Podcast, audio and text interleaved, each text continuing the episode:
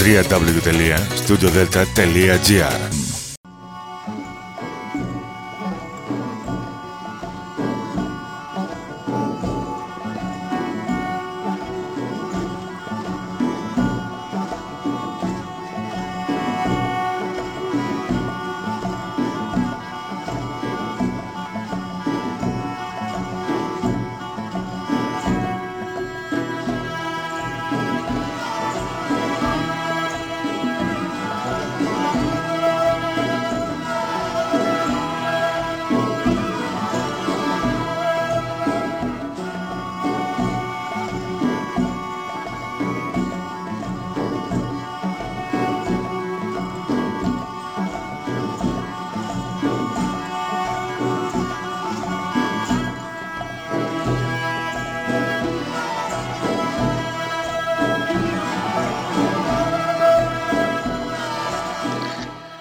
Καλή σας ημέρα κυρίες και κύριοι.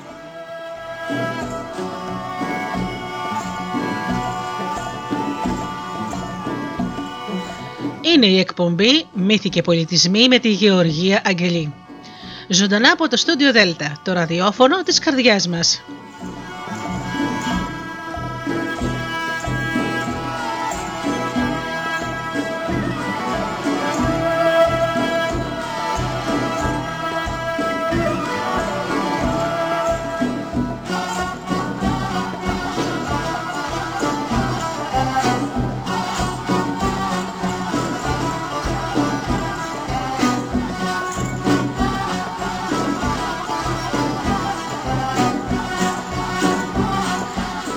Καλημέρα σας αγαπημένοι μου φίλοι και σήμερα πάλι μαζί και το θέμα μας σήμερα είναι παραμύθια για την καλοσύνη. Πρώτα όμως να καλημερίσω τους αγαπημένους φίλους που πληκτρολογούν www.studiodelta.gr και βρίσκονται εδώ στη σελίδα του σταθμού.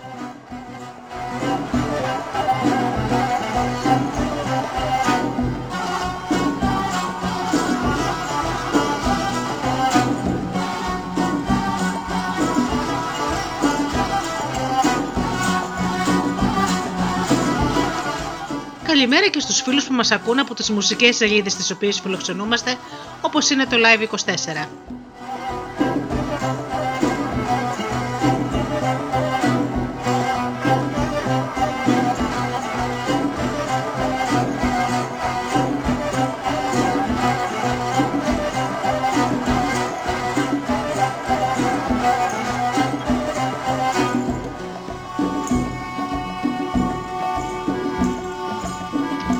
Καλημέρα και στους φίλους που μας ακούν από κινητά και tablets.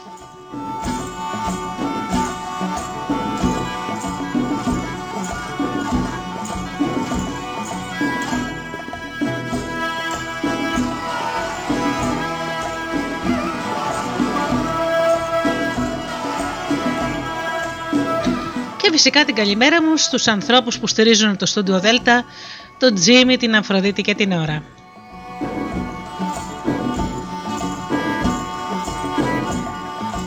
Ξεκινάμε με ένα τραγουδάκι και αρχίζουμε αμέσως μετά τα παραμύθια μας.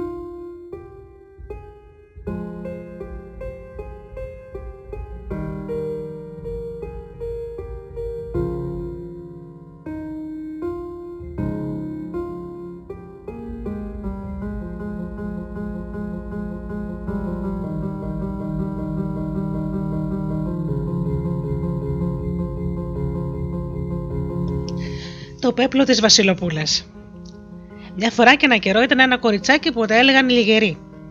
Και από μικρό ακόμα αντί να παίζει με τα άλλα παιδιά στους δρόμους και στις αυλές, έπαιρνε από τη μάνα της βελόνα και κλωστή και ένα κομμάτι πανί και καθόταν να, κεντού, να κεντάει. Σιγά σιγά η λιγερή μεγάλωνε και μόρφωνε και το κέντημά της.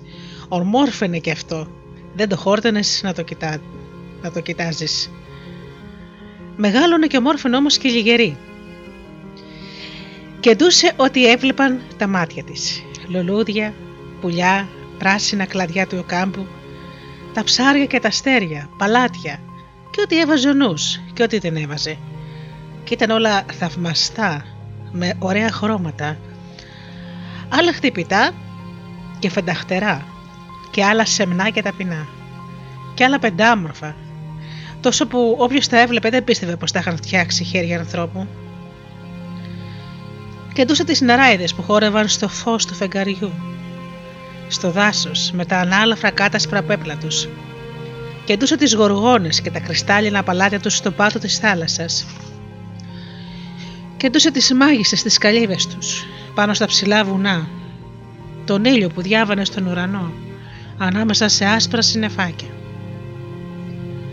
Τον αέρα που σφύριζε ανάμεσα στα κλαδιά και όποιος έβλεπε το κέντημά της, σάστιζε και αρχοντοπούλες και πριγκίπισες έρχονταν στη λιγερή και τις παράγγελαν τα πρικιά τους. Σε εκείνη λοιπόν την πολιτεία βασίλευε ένας βασιλιάς καλός και σπλαχνικός και είχε μια μονάκριβη θηγατέρα. Μα όσο ο πατέρας της ήταν καλός, τόσο κακιά ήταν εκείνη. Και όσο σπλαχνικός ο βασιλιάς, τόσο άσπλαχνη η βασιλοπούλα. Λίγοι όμως το έξεραν αυτό. Οι σκλάβες της και οι άνθρωποι του παλατιού και ο κακομύρης ο πατέρας της οι άλλοι που έβλεπαν μονάχα την ομορφιά της και τη χάρη της νόμιζαν πως ήταν καλή και έλεγαν Χαρά σε αυτόν που θα την πάρει. Η ομορφιά της ήταν ξακουστή σε χώρες και σε πολιτείες. Και γι' αυτό Βασιλόπουλα και Πριγκυπόπουλα έρχονταν από μέρη μακρινά και κοντινά και ζητούσαν τη Βασιλοπούλα για γυναίκα. Μα η Βασιλοπούλα διάλεγε και ξαδιάλεγε και δεν της άρεσε κανένας. Ο Βασιλιάς τα βλέπε και ήταν να σκάσει. Μα τι μπορούσε να κάνει; Ώσπου μια μέρα έφτασε στην πολιτεία του ένα βασιλόπουλο ντυμένο στα χρυσά και όμορφο όπως ο ήλιος. Και ήταν μονάκριβος γιος του μεγάλου, του πιο μεγάλου ξακουστού βασιλιά της γης, που όρεζε χίλιες χώρες, πλούσιες και καρπερές, με κάμπους και ποτάμια και δάση. Και κάθε χώρα ήταν δύο φορές πλούσια και δύο φορές καρπερή, μια πάνω στη γη της με τα σπαρτά και τους, και τους καρπούς και τα λογή συλλογή κλαδιά και δέντρα και μια κάτω από τη γη που ήταν γεμάτη μάλαμα και ασίμι και διαμάντια. Και αυτό το Βασιλόπουλο άκουσε για την ομορφιά της Βασιλοπούλας και πήγε να τη ζητήσει για γυναίκα. Η Βασιλοπούλα αυτή τη φορά δεν αρνήθηκε. Είπε το ναι και ο βασιλιάς πέταξε από τη χαρά και ολόκληρη η πολιτεία πανηγύρισε. Έγιναν λοιπόν οι αραβώνες και το Βασιλόπουλο έφυγε για να ετοιμαστεί η ραβωνιαστικιά του για το γάμο. Την άλλη μέρα η Βασιλοπούλα κάλεσε την κεντίστρα του παλατιού και της είπε: Θέλω να μου κεντήσεις ένα πέπλο με λουλούδια του κάμπου και του βουνού, που να είναι τόσο όμορφο σαν αληθινά. Και δίπλα σε κάθε λουλούδι θα βάλεις να στέκεται ένα πουλάκι και ένα κελαϊδί. Και όποιος τα βλέπει να μην βάζει με το νου του πως είναι κεντυμένα, παρά να τα παίρνει για αληθινά πουλιά και στην κορυφή του πέπλου θα κεντήσει ένα πουλάκι ολόχρυσο που να κρατάει στο στόμα του ένα κλωναράκι μυρτιάς. Κατάλαβες; Κατάλαβα, Βασιλοπούλα μου, απάντησε η κεντίστρα. Και κλείστηκε σε μια κάμαρα με το πέπλο και τις κλωστές της και άρχισε να δουλεύει. Κεντούσε μέρα και νύχτα, ώσπου πέρασε ένας μήνας και τότε τέλειωσε το πέπλο της και τότε στη Βασιλοπούλα. Μα η Βασιλοπούλα σαν το είδε την έπιασε μεγάλος θυμός. Τέτοιο πέπλο θα φορέσω εγώ η πιο όμορφη Βασιλοπούλα του κόσμου, φώναξε άγρια. Και έπιασε και έσχεσε το πέπλο και πρόσταξε να κλείσουν την κεντίστρα σε ένα κατόγιο του παλατιού, που ήταν βαθύ και σκοτεινό, σαν πηγάδι, και να της δίνουν μονάχα ψωμί και νερό. Ύστερα φώναξε μια άλλη κεντίστρα ξακουστή και την έκλεισε στην ίδια κάμαρα του παλατιού να τη σκεντήσει το πέπλο της με τα γριολούλουδα και τα πουλιά. Και η κεντίστρα άρχισε τη δουλειά και κεντούσε μέρα νύχτα. Και πάσχιζε να το κάνει ωραίο, ώσπου πέρασε ένας μήνας. Και πάνω στο μήνα τελείωσε το πέπλο και της το έδεξε της Βασιλοπούλα. Τέτοιο πέπλο θα φορέσω εγώ, η πιο όμορφη Βασιλοπούλα του κόσμου, ρώτησε αγριεμένη η Βασιλοπούλα. Και έσκησε το πέπλο κομμάτια και πρόσταξε να κλείσουν την κεντίστρα στο κατόγιο του παλατιού μαζί με την άλλη και να της δίνουν μονάχα ψωμί και νερό. Πρέπει να βρω άλλη κεντίστρα, είπε στη βάγια της. Βασιλοπούλα μου, είπε η βάγια, γιατί δεν στέλνεις να φωνάξει στη λιγερή; Έχω ακουστά πως είναι η πιο άξια κεντίστρα σε όλη την πολιτεία. Στείλε να τη φέρεις αμέσως, πρόσταξε η Βασιλοπούλα. Σε λίγο δύο σκλάβες έφεραν τη λιγερή μπροστά της. Μα η Βασιλοπούλα, καθώς την είδε, ζάρωσε τα φυρία της και είπε: Τόσο νέα μου φαίνεται παράξενο να ξέρεις να κεντά καλά. Κάνω ό,τι μπορώ, Βασιλοπούλα μου, απάντησε η Λιγερή. Θα δούμε, είπε η Βασιλοπούλα. Και της είπε να κεντήσει το πέπλο της. Η Λιγερή τότε κλείστηκε στην κάμαρα και άρχισε τη δουλειά. Και άρχισε να κεντάει ένα πέπλο με λουλούδια. Με λουλούδια του κάμπου και του βουνού, που ήταν τόσο όμορφα, σαν αληθινά. Και δίπλα σε κάθε λουλούδι έβαλε να στέκεται ένα πουλάκι και ένα κελαϊδί και όποιος τα έβλεπε δεν έβαζε ο νους πως είναι κεντυμένα, παρά τα έπαιρνε για αληθινά πουλιά. Και στην κορυφή του πέπλου κέντησε ένα πουλάκι ολόχρυσο, που κρατούσε στο στόμα του ένα κλωναράκι μυρτιάς. Και όλο το πέπλο ήταν τόσο ανάλαφρο όσο μια πεταλούδα. Μόλις η Λιγύρη τελείωσε το πέπλο της, το έδειξε της Βασιλοπούλας. Και η Βασιλοπούλα το και το ευχαριστήθηκε. Αυτό μάλιστα, είπε. Είναι καλό. Τι θέλεις για τον κόπο σου; Μια χάρη σου ζητά, Βασιλοπούλα μου. Τι χάρη; Άκουσα, Βασιλοπούλα μου, πως δυο κεντίστες είναι φυλακισμένες στο παλάτι. Ελευθέρωσέ τις και δεν θέλω άλλη πληρωμή. Τα μάτια της Βασιλοπούλας άστραψαν από θυμό και φώναξε. Αν δεν σε χρειαζόμουν να μου φέρεις το πέπλο στο γάμο μου, θα σε έκλεινα και σένα μαζί τους, να σε τιμωρήσω για την ασέβειά σου. Φύγε τώρα, και μη σε βλέπουν τα μάτια μου, και όταν γίνει ο γάμος μου θα έρθεις εδώ για να μου βάλεις στο κεφάλι το πέπλο. Η Λιγύρια έφυγε από το παλάτι επικραμένη, όχι για τα λόγια της Βασιλόπουλας, μα για την τύχη που είχαν οι κεντίστρες. Τις δυστυχισμένες συλλογιζότανε. Πάσχεσαν να κάνουν ό,τι μπορούσαν. Τι έφταιγαν αν η δουλειά τους δεν άρεσε στη Βασιλοπούλα.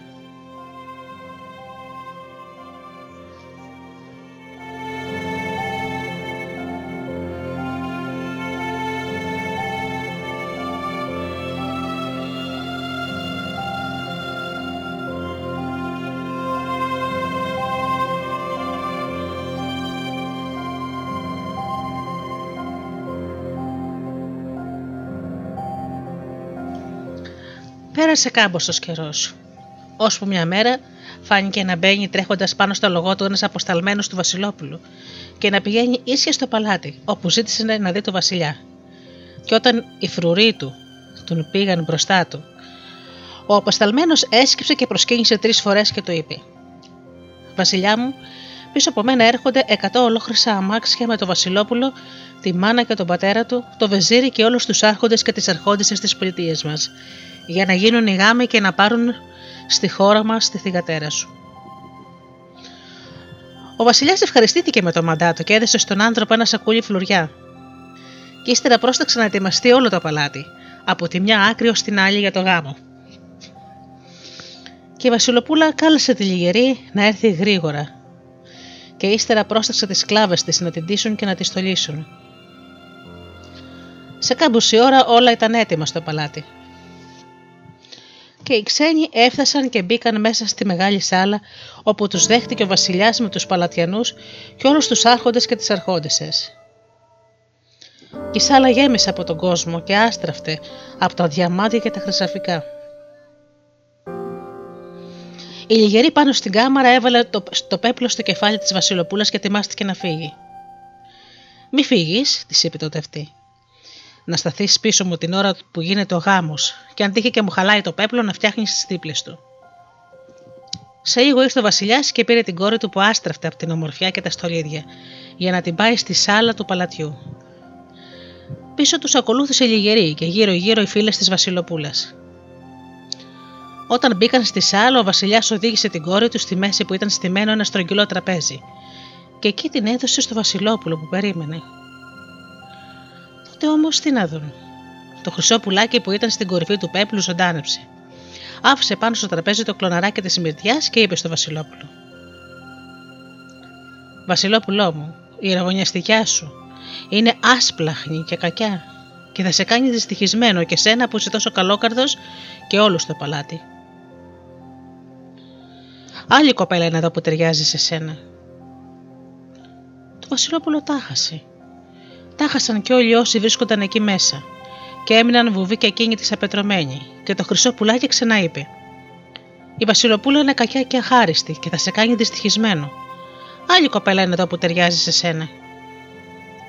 Και ποια κοπέλα είναι, πουλάκι μου, ρώτησε τότε η Βασίλισσα, η μάνα του Βασιλόπουλου.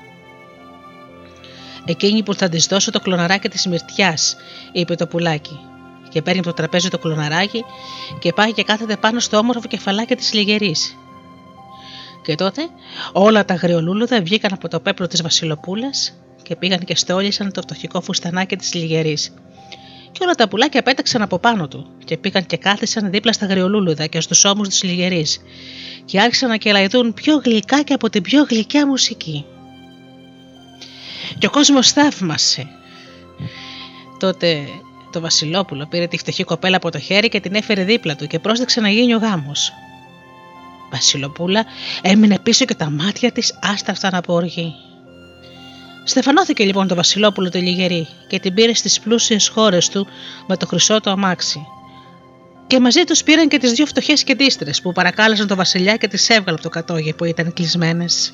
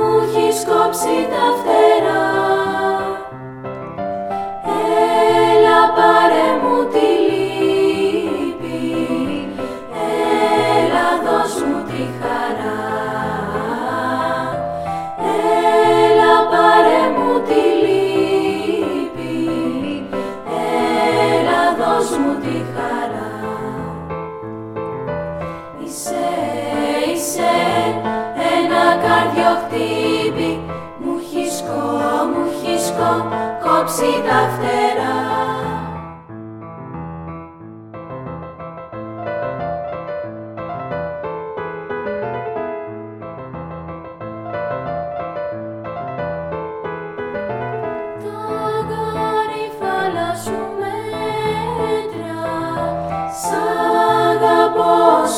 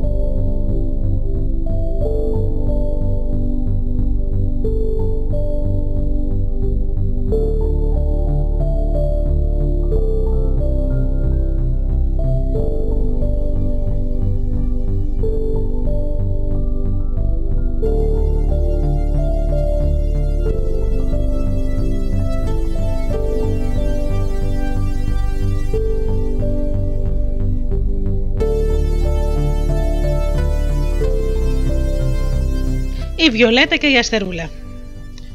Μια φορά και ένα καιρό ήταν ένας άνθρωπος πλούσιος πολύ και καθόταν σε ένα μεγάλο και όμορφο σπίτι με όλα τα καλά. Γύρω από το σπίτι ήταν τα χωράφια του, τα λιβάδια του, τα μπέλια του, τα δάση του και ήταν τόσα πολλά που έπρεπε να γυρίσεις μέρες και μέρες για να τα περάσεις. Μα όσο πλούσιος ήταν αυτός ο άνθρωπος, τόσο άπονος ήταν, και όσο μάζευε τα χρυσά φλουριά, τόσο πιο σκληρός γινόταν. Η γυναίκα του ήταν περήφανη και κακιά και η κόρη του Βιολέτα το ίδιο και ποτέ τους δεν ελεούσαν άνθρωπο.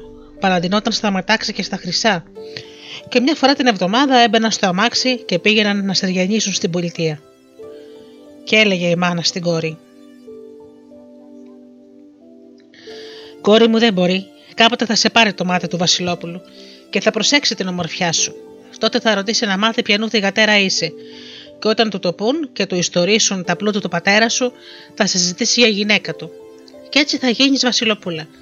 Γιατί ποια άλλη μέσα στην πολιτεία είναι τόσο όμορφη και τόσο πλούσια όπως εσύ, και σε ποια άλλη ταιριάζει καλύτερα από σένα να γίνει Βασίλισσα; Και πες, πες, καρφώθηκε στο μυαλό της κόρης πως θα πάρει το Βασιλόπουλο, και φανταζόταν κιόλας πως ήταν Βασιλοπούλα, και έγινε πιο περήφανη και πιο σκληρή και βασάνιζε τους ανθρώπους της που δούλευαν στο σπίτι τους. Από το πρωί ως το βράδυ και πιο πολύ βασάνιζε τη βάγια της, την Αστερούλα. Η Αστερούλα ήταν ένα φτωχό και ορβανό κορίτσι που έμενε από μικρή στο πλουσιόσπιτο και περιποιόταν τα φορέματα και τα στολίδια της Βιολέτας. Την έλουζε και τη χτένιζε και της κρατούσε την ομπρέλα στον κήπο για να μην της μαυρίζει ο ήλιος στο πρόσωπο. Όσο όμως και να πάσχισε το κακόμοιρο το κορίτσι να την ευχαριστήσει, η κυρά της δεν έμενε ευχαριστημένη, παρά όλο θύμωνε και την απόπερνε. Και η αστερούλα έκλαιγε κρυφά, αλλά ορφανή και καταμόναχη καθώς ήταν, πού να πάει αλλού να βρει δουλειά. Μια μέρα η Βιολέτα ήταν ξαπλωμένη σε μια κουνιστή πολυθρόνας στον κήπο και η αστερούλα όρθια στο κεφάλι της της κρατούσε μια μεγάλη κόκκινη ομπρέλα με χρυσά κρόσια. Όπου εκεί βλέπουν ένα γέρο και μια γριά αντιμένους με κουρέλια να περπατούν στον δρόμο σιγά και κουρασμένα και να στηρίζονται στις μαγκούρες τους. Μόλις έφτασαν δίπλα στα κορίτσια, στάθηκαν και η γριά κοίταξε τη Βιολέτα και τη είπε: Αρχοντοπούλα μου, μην έχεις κανένα μέρος να μείνουμε το βράδυ γιατί είμαστε κουρασμένοι από το δρόμο. Α είναι και αχούρι και αποθήκη. Δεν έχω, απάντησε η Βιολέτα. Τα χούρια μας είναι γεμάτα βόδια και άλογα και οι αποθήκες μας είναι γεμάτες λάδια και στάρια.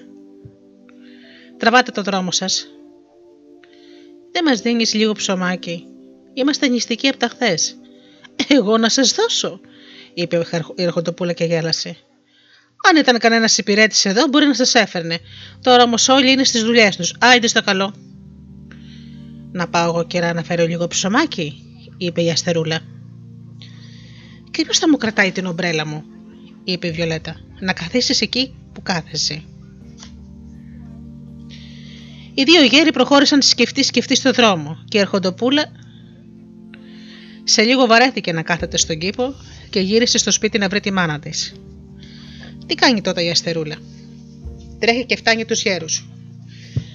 Καλή μου άνθρωπε, τους λέει, ελάτε μαζί μου να σας πάω κάπου να περάσετε τη νύχτα σας. Και τους πάει λίγο μακρύτερα, σε μια καλύβα, κρυμμένη μέσα στα κλαδιά. Σε αυτή την καλύβα τους είπε, καθόταν πρωτήτερα ο τσοπάνι στο φετικού μου. Τώρα όμως μένει με τα πρόβατα στο βουνό και εδώ πέρα δεν έρχεται κανένας. Οι γέροι μπήκαν στην καλύβα που ήταν γεμάτη αράχνες και σκουπίδια. Η Αστερούλα μόλις τη είδε, μάζεψε δύο φρόκαλα, τη σκούπισε, την ξαράχνισε και έστρωσε ξερό χορτάρι σε μια γωνιά. Καθίστε τώρα να ξαποστάσετε, τους είπε, και σαν κοιμηθούν τα αφεντικά μου θα έρθω πάλι. Ο γέρος και η γριά την κοίταζαν χωρίς να μιλούν, και η Αστερούλα έφυγε. Πέρασε κάμποση ώρα και άξαφνα μπήκε τρεχάτε στην καλύβα κρατώντας ένα λαγένι νερό και ένα πιάτο φαΐ, λίγο ψωμί και δύο μάλινα σκεπάσματα. Σας έφερα να φάτε λίγο φαγάκι και να πιείτε νερό, τους είπε. Αχ, κοπέλα μου, απάντησε το τίγρια, γιατί το κάνεις; Αν το μάθουν τα αφεντικά σου, μπορεί να σε μαλώσουν. Γιατί να με μαλώσουν, έκανε η Αστερούλα. Σας άφηρα το φαΐ μου και το ψωμί μου. Τα σκεπάσματα είναι από το κρεβάτι μου. Και το νερό από την πηγή. Δεν τους ζημίωσε σε τίποτα. Ο Θεός θα σου πληρώσει την καλοσύνη σου, κοπέλα μου, είπε η γριά. Πώς σε λένε, Αστερούλα, κυρά. Και είσαι πολύ καιρός σε αυτό το σπίτι, από μικρό κοριτσάκι. Οι γέροι άρχισαν να τρώνε και η Αστερούλα πήγε στο σπίτι του αφεντικού της να κοιμηθεί. Πρωί-πρωί πήρε το ψεμί και το τυρί της και πήγε πάλι στην καλύβα, όπου βρήκε τους γέρους ξύπνιους να κάθονται στο κατόφλι. Τους έδωσε το ψωμί και το τυρί και τους ρώτησε αν θέλουν τίποτα πριν φύγουν. Αχ, Αστερούλα μου, είπε ο γέρος λυπημένος, πώς να φύγουμε που πονάνε τα πόδια της γυναίκας μου και δεν μπορεί να περπατήσει; Να καθίσετε τότε ώσπου να περάσουν, είπε η Αστερούλα. Έλα μέσα, κυρά μου, να σ' ανάψω φωτιά να τα ζεστάνεις. Και άναψε φωτιά στο τζάκι. Έβαλε τη γριά να καθίσει δίπλα και έπιασε και την έτριψε τα πόδια καλά-καλά.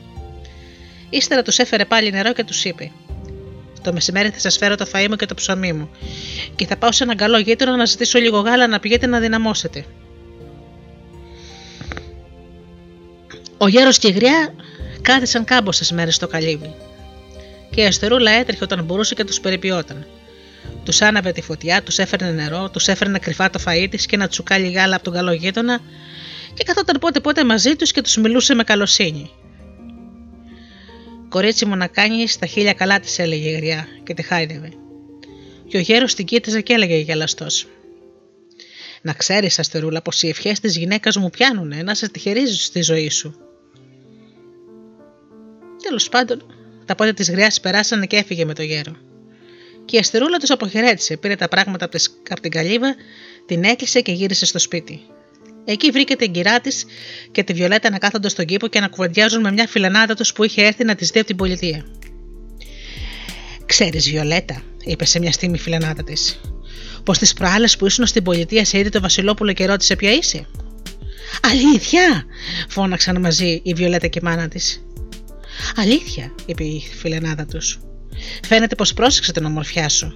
Και που ξέρεις, Βιολέτα μου, αν καμιά μέρα δεν στείλει προξενιά να συζητήσει, γιατί να πούμε την αλήθεια με τα πλούτη σου και την ομορφιά σου, σου ταιριάζει περισσότερο από κάθε άλλη για να γίνει Βασίλισσα. Σαν έφυγε η φιλενάδα τους, μάνα και κόρη δεν κρατιόντουσαν πια από τη χαρά τους, και αλλού δεν είχαν το νου τους παρά μόνο στα λόγια που άκουσαν. Λες μητέρα να είμαι τυχερή και να στείλει προξενιά το Βασιλόπουλο, έλεγε και ξανά έλεγε Βιολέτα. Το έχω σίγουρο, αποκρινόταν η μάνα της. Κάνε μονάχα υπομονή.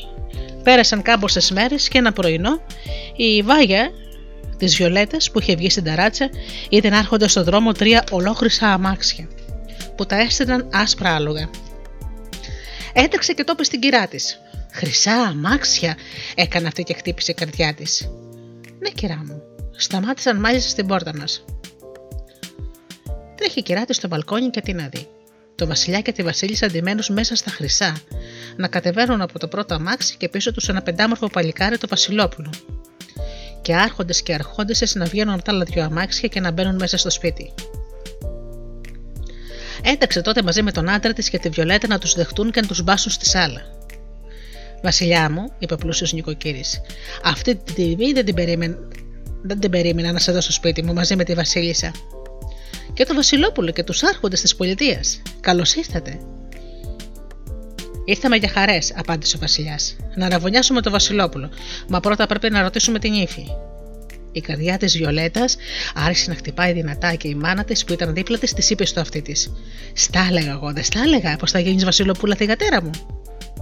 Και είπε δυνατά στο Βασιλιά: Βασιλιά μου, ρώτησε ο ίδιος την ύφη αφού το θέλεις. Την απάντησή της όμως την ξέρεις κι εσύ και όλοι μας από πρωτήτερα. Μα για να τη ρωτήσω πρέπει πρώτα να τη δω, είπε ο γελώντα ο Βασιλιάς. Στείλετε να φωνάξει την Αστερούλα. Την Αστερούλα, έκαμε σταστισμένο ο νοικοκύρης. Όσο για τη γυναίκα του και τη θηγατέρα του, αυτές γίνανε κατακίτρινες σαν το λεμόνι και του κόπηκε η μιλιά. Την ξέρεις, Βασιλιά μου, την Αστερούλα, είπε ξεψυχισμένο πλούσιος νοικοκύρης. Ο Βασιλιάς γύρισε στη Βασίλισσα και γέλασε. Την Αστερούλα δεν ξέρω. Την ξέρω κι εγώ και Βασίλισσα και την αγαπάμε σαν παιδί μας. Καλύτερη κοπέλα δεν μπορεί να βρεθεί για το γιο μας, είπε η Βασίλισσα. Στείλτε να τη φωνάξετε. Ο νοικοκύρης θέλοντας και μία στείλε ένα υπηρέτη να φέρει την Αστερούλα και μετά γύρισε στο Βασιλιά. Μην κάνεις λάθος, Βασιλιά μου. Μου φαίνεται λίγο απίστευτο η αφοντιά σου να ξέρει μια τόσο ταπεινή κοπέλα. Δεν κάνω λάθος, απάντησε ο Βασιλιάς. Και να σου πω πώ την ξέρω.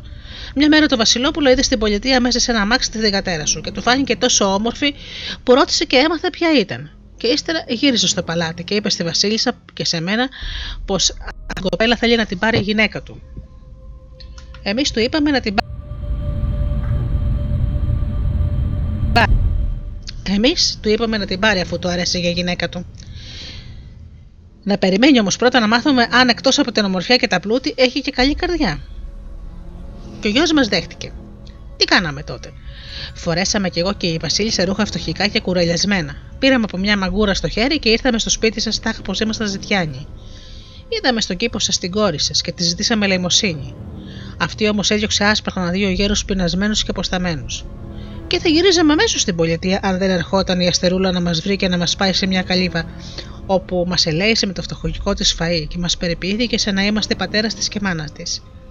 Εμείς, αν είδαμε την καλή της καρδιά, την περιποίησή της και την αχάρη της, καθίσαμε κάμποσε μέρες στην καλύβα για να τη γνωρίσουμε καλύτερα. Και κάθε μέρα που περνούσε, βρίσκαμε και από ένα καλό στην φτωχή κοπέλα. Και είπαμε με τη Βασίλισσα πω αυτή ταιριάζει για γυναίκα του γιού μας, και ας είναι ορφανή και φτωχή. Γιατί από εδώ και μπρος θα έχει μάνα της τη Βασίλισσα και πατέρα της σε μένα. Και όλα τα πλούτα του παλατιού δικά της. Όταν η Βιολέτα άκουσε αυτά τα λόγια, κόντεψε να λιποθυμήσει από το κακό της. Και εκείνη τη στιγμή μπήκε στη σάλα η αστερούλα, ταπεινή και εντυμένη φτωχικά, όμορφη όμως και ολοχάρη. Και όταν είδε τον Βασιλιά και όλους τους άλλους άρχοντες, τάχασε και έγινε κατακόκκινη σε μπαπαρούνα.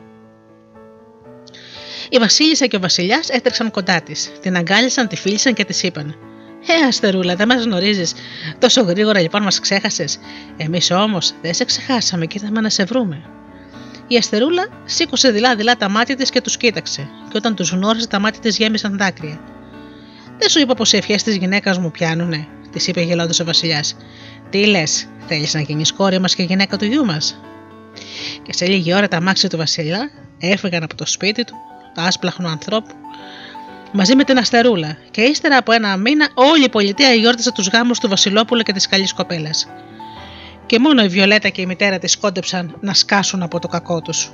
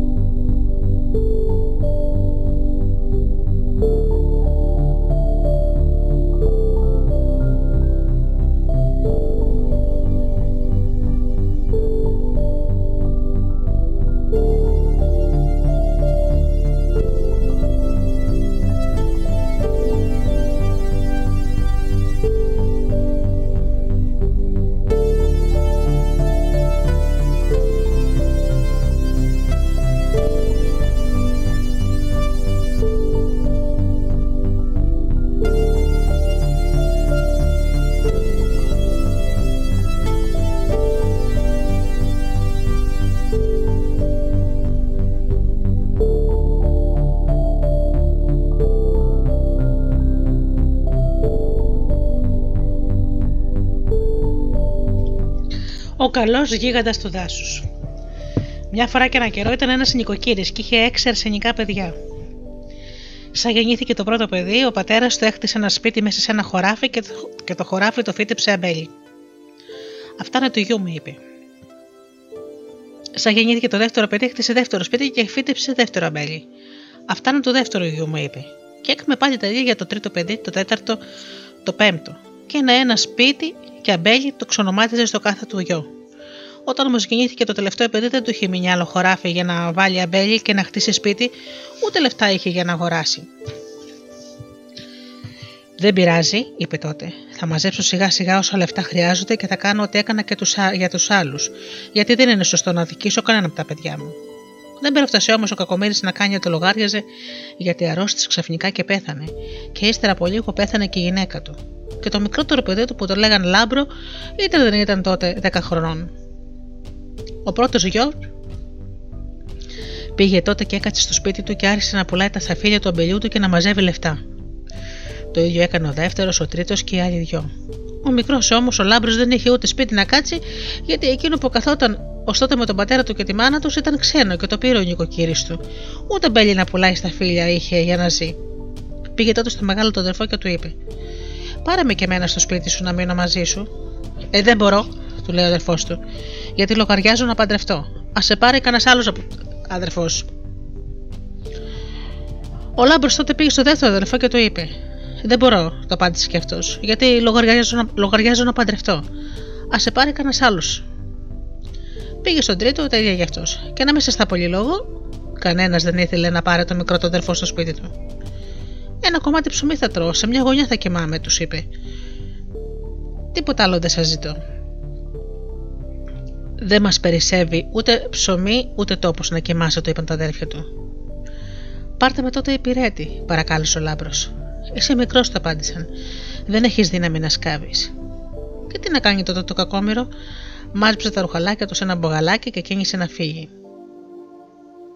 Θα πάω όπου με βγάλουν τα μάτια μου, είπε μέσα του. Και που ξέρεις, μπορεί κανένας να απελυπηθεί και να μου δώσει μια δουλειά, να βγάζω κι εγώ το ψωμί μου.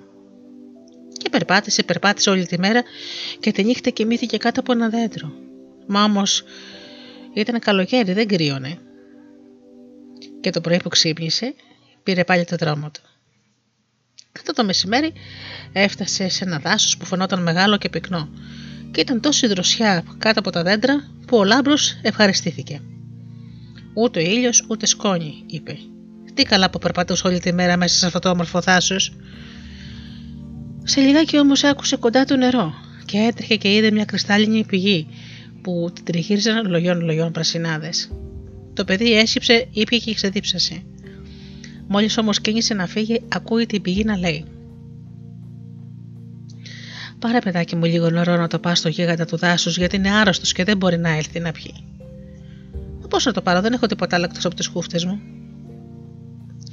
Πιο κάτω, είπε η πηγή, δίπλα στο αυλάκι μου είναι κάτι νεροκολοκύθες. Κόψε μια, κούφωσέ την και έλα να τη γεμίσεις. Ο Λάμπρος πήγε πιο κάτω και είδε δίπλα στο αυλάκι πολλές νεροκο... νεροκολοκυθιές. Διάλεξε τότε μια πολύ μεγάλη νεροκολοκύθα, την κούφωσε και μετά ανέβηκε στην πηγή και τη γέμισε. Και τώρα είπε: Πες μου που είναι ο άρρωστος γίγαντας. Στη μεγάλη σπηλιά, απάντησε η πηγή. Κάτω από το ψηλό και Παρίσι. Μόλις περπατήσεις λίγο θα το δεις. Το παιδί πήρε το νερό και το μπογαλάκι του και προχώρησε λιγάκι ώσπου είδε το μεγάλο και Παρίσι. Τράβηξε τότε κατά εκεί και όταν έφτασε κοντά είδε στη ρίζα του μια μεγάλη σπηλιά, μισοκριμένη μέσα στα κλαδιά και άκουσε ένα σιγανό βογητό που ερχόταν από μέσα. Ο λάμπρος μπήκε θαρατά στη σπηλιά και στη μέση είδε, είδε ξαπλωμένο ένα γίγαντα, ψηλό σαν κυπαρίσι. Αδύνατο και είχε γένια μια οριά μακριά. Μα και ο γίγαντας είδε το παιδί και το ρώτησε με μια φωνή τρεμουλιαστή από την αρρώστια.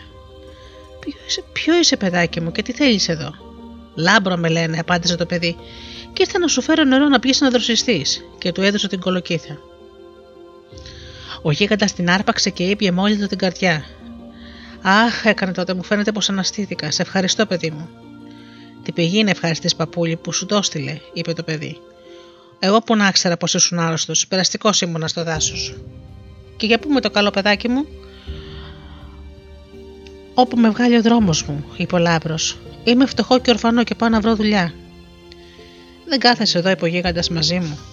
Θα με βοηθάς στις δουλειές και εγώ θα σε ταγίσω και θα σε πληρώνω για τον κόπο σου. Κάθομαι, είπε ο Λάμπρος και έκατσε στη σπηλιά και περιποιήθηκε το γίγαντα ώσπου αυτός έγινε καλά και σηκώθηκε. Φαίνεσαι καλό παιδί, του είπε τότε, και είμαι ευχαριστημένος που σε βρήκα. Μα και ο Λάμπρος ήταν ευχαριστημένος με το γίγαντα γιατί τον αγαπούσε και τον φρόντιζε σαν να ήταν παιδί του. Πέρασε κάμποσο καιρός, και μια μέρα ο γίγαντας του λέει: Πάμε να κόψουμε κανένα δέντρο να βγάλουμε ξύλα γιατί ο χειμώνας φτάνει και αυτά που είχα κόψει κοντεύουν να σωθούν. Πάμε, του λέει ο Λάμπρος. Πήγαν λοιπόν, πήραν λοιπόν μαζί τους σακούλι με ψωμί και φαΐ και χώθηκαν μέσα στο δάσος. Ο γίγαντας στάθηκε μπροστά σε ένα πελώριο δέντρο, σήκωσε το τσεκούρι του και με ένα χτύπημα το ρίξε κάτω. Ο λάμπρος κοίταζε με ανοιχτό το στόμα και ο γίγαντας χαμογελούσε. Έτσι θα σε μάθω και σε ένα λάμπρο, το είπε.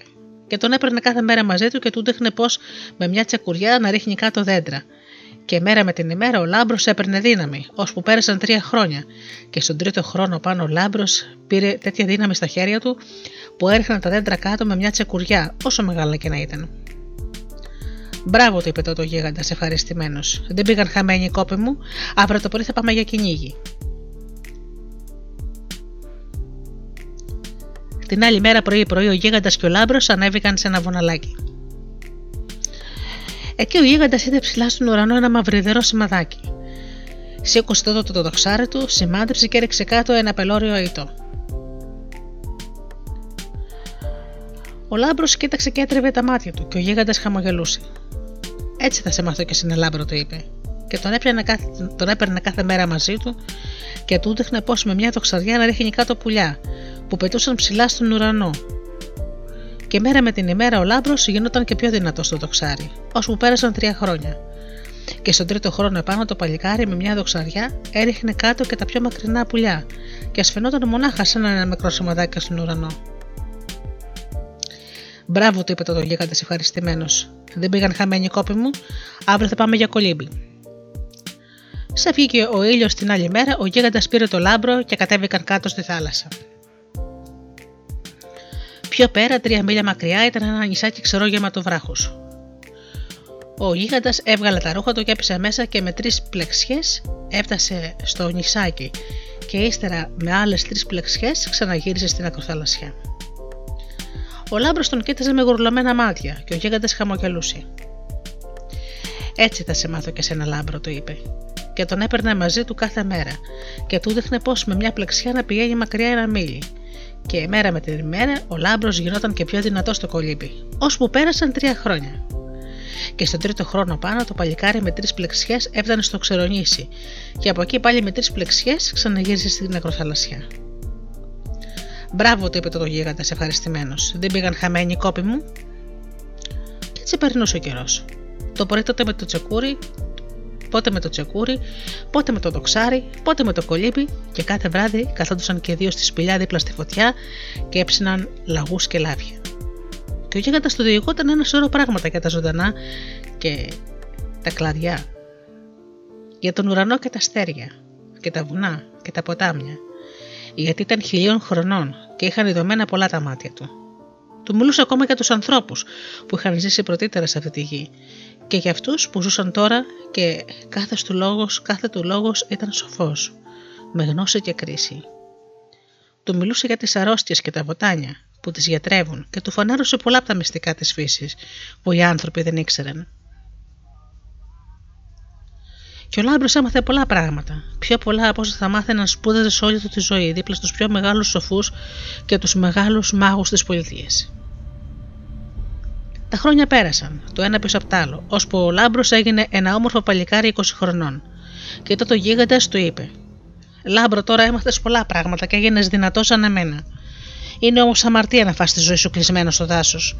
Καλύτερα να πας στην πολιτεία να ζήσεις ανάμεσα στους ανθρώπους. Δεν θέλω να φύγω, απάντησε ο Λάμπρος. Θέλω να μείνω μαζί σου, παππούλη, γιατί πουθενά δεν θα είμαι τόσο καλά όσο είμαι τώρα. Όχι, παιδί μου, είπε ο γίγαντας. Είναι κρίμα να χάνεσαι εδώ μέσα. Και εγώ λυπάμαι που θα μου, και θα μου λείψεις, γιατί σε συγκίτησε τόσα χρόνια και θα μου φανεί βαριά η μοναξιά. Αλλά δεν θέλω να σε σκλαβώσω. Μη σε νοιάζει όμως, γιατί δεν θα με χάσεις ολότελα. Θα έρχεσαι εδώ, από εδώ όποτε θέλεις και θα με βλέπεις. Και αν σε αρέσει το κυνήγι, θα άρχισε να κυνηγάς και να μένεις όσο καιρό θέλεις στη σπηλιά μου. Τώρα όμως ετοιμάσου να φύγεις. Ο λάμπρος με βαριά καρδιά ετοίμασε το μπουγαλάκι του και πρωί-πρωί την άλλη μέρα αποχαιρέτησε με κλάματα το γίγαντα. Αυτός του έδωσε ένα σακουλάκι με βότανα και δέκα φλουριά και του είπε: Πάρε παιδί μου αυτά τα λίγα φλουριά για να περάσεις τον πρώτο καιρό στην πολιτεία. Είχα να σου δώσω πολλά, μα δεν θέλω να ζεις αργός και να ξοδεύεις από τα έτοιμα, αλλά να κερδίσεις τη ζωή σου με την προκοπή σου και την αξιοσύνη σου. Άντε στο καλό και καλή τύχη. Ο Λάμπρος τον ευχαρίστησε για όλα όσα του είχε κάνει για τα δέκα ολόκληρα χρόνια που ζήσαν μαζί και πήρε το δρόμο του. Περπάτησε μέρες και μες νύχτες, ώσπου είδε μπροστά του μια πελώρια κάτασπρη πολιτεία με μεγάλα σπίτια και δέντρα και πλατείες. Όμορφα θα είναι εδώ, είπε μέσα του. Καλά μου τα έλεγε ο γίγαντας να έρθω. Όταν μπήκε μέσα στην πολιτεία, τάχασε από τα μαγαζιά και τα θαυμαστά πράγματα που πουλούσαν. Από τα εργαστήρια που δούλευαν αδιάκοπα, από τους πλατιούς δρόμους, από τον κόσμο που διάβαινε. Και καθώς ήταν πεινασμένος και διψασμένος, ρώτησε κάποιο διαβάτη αν ήταν εκεί κοντά κανένα μαγειριό να φάει κάτι. Όσα θέλεις, παλικάρι μου, τα απάντησε ο διαβάτης. Εκείνο, μάλιστα, αντίκρισο έχει και μέρος για να κοιμηθείς. Ο Λάμπρος πήγε στο μαγειριό που του έδειξε ο διαβάτης. Έφαγε και ήπια και έπιασε μια κάμερα για να μείνει. Είδε τότε πολλά θαυμαστά πράγματα. Σπίτια χτισμένα με τέχνη, δρόμους φυτεμένους στις άκρες τους με όμορφα δέντρα, πλατείες με κάθε λογή σου λουλούδια και ένα λιμάνι πελώριο γεμάτο καράβια και μεγάλα και μικρά. Και πάνω σε ένα χαμηλό λόγο, κατάφυτα από κλαδιά, υψωνόταν ένα παλάτι, καμωμένο ολόκληρο από κάτασπρο μάρμαρο, από φίλτιση και τρινοπό και από κρίσταλο που αστραποβολούσε. Μα και ολόκληρο το παλάτι άσταυτο στον ήλιο σαν να ήταν φτιαγμένο από διαμάντια και μαργαριτάρια.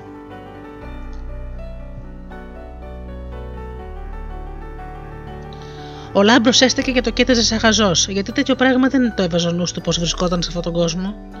Ύστερα κατέβηκε στο λιμάνι και κοίταζε ένα-ένα τα καράβια, σαν βράδιασε, γύρεσε στο μαγειριό.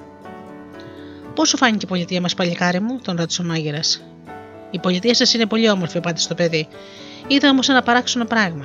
Σαν τι; Να, όλοι οι διαβάτε ήταν μελαγχολικοί και λυπημένοι. Κανείς δεν γελούσε, ούτε κουβέντιασε ζωηρά. Παρά όλοι βάδιζαν με σκεφτό το κεφάλι. Και όσοι, και όσοι μιλούσαν έλεγαν τα λόγια τους σιγά σιγά. Ο μάγειρα αναστέναξε. Δεν είναι καθόλου παράξενο, αποκρίθηκε. Μα ούτε και εσύ θα το έβρισκες παράξενο, αν ήξερες πως καιρό τώρα ο καλός μας Βασιλιάς είναι άρρωστος βαριά και κανένας δεν ξέρει τι αρρώστια έχει. Και όσο περνάνε οι μέρες γίνεται χειρότερα. Και οι γιατροί του είπαν χθες πως το τέλος του δεν είναι μακριά. Και η Βασίλισσα πάει να τρελαθεί από τη λύπη της, και η Βασιλοπούλα το ίδιο. Μα και όλος ο κόσμος στην πολιτεία είναι καταπικραμένος, γιατί όλοι τον αγαπάμε το Βασιλιά. Ο Λάμπρος δεν είπε τίποτα. Την άλλη μέρα όμως σηκώθηκε πρωί-πρωί, πήρε το σακουλάκι με τα βόδανα και πήγε ίσια στο παλάτι. Άφησε με να μπω, είπε στο φρουρό. Φέρνω ένα φάρμακο για το Βασιλιά. Ο φρουρός μόλις άκουσε έτσι τον άφησε να περάσει και σε λιγάκι ένας παλατιανός πήγε το λάμπρο μπροστά στο κρεβάτι του Βασιλιά που κοιτόταν ανέστητος με κλειστά τα μάτια. Το παλικάρι τον κοίταξε καλά-καλά και ύστερα είπε μέσα του. Α δοκιμάσει το τρία βοτάνια του γίγαντα. Και δεν χάνει καιρό, πάει στην κουζίνα και βράζει με νερό τρία από τα βοτάνια που του είχε δώσει ο γίγαντας. Βάζει το νερό τους σε μια κούπα και τα δίνει στο Βασιλιά να τα πιει. Αυτός τα έπιε και σε λιγάκι άνοιξε τα μάτια του και χαμογέλασε. Η Βασίλισσα και η Βασιλοπούλα έσκυψαν από πάνω του. Πώς είσαι, Βασιλιά μου, τον ρώτησαν και δύο με μία φωνή. Καλύτερα, απάντησε ο Βασιλιάς. Νιώθω πως θα γίνω καλά.